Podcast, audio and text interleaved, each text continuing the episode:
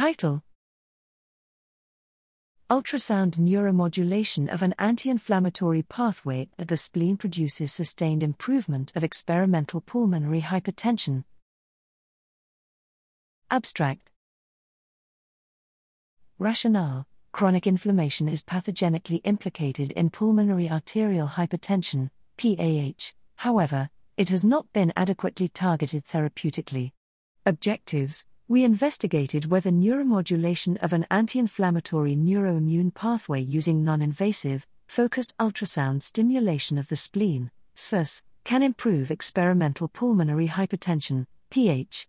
Methods PH was induced in rats by SU 5416, 20 mg kg square, injection, followed by 21, or 35, days of hypoxia, 10% FiO2.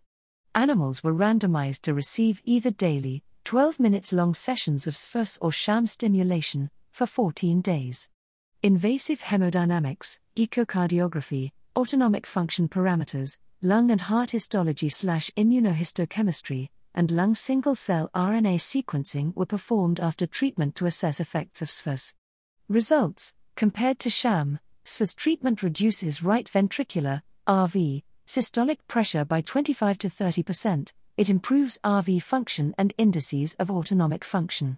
SFUS treatment reduces wall thickness in small pulmonary arterioles, suppresses inflammatory cell infiltration in lungs and RV fibrosis and hypertrophy, and lowers serum levels of brain natriuretic peptide.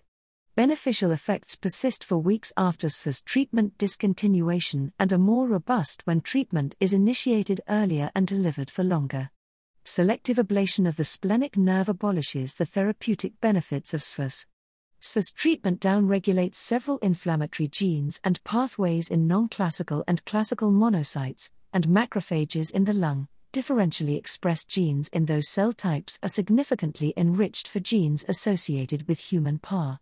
Conclusions Non invasive, SFUS treatment causes sustained improvement of hemodynamic, autonomic, laboratory and pathological manifestations of experimental PH, and downregulates inflammatory genes and pathways in the lung, many of which are relevant in human disease.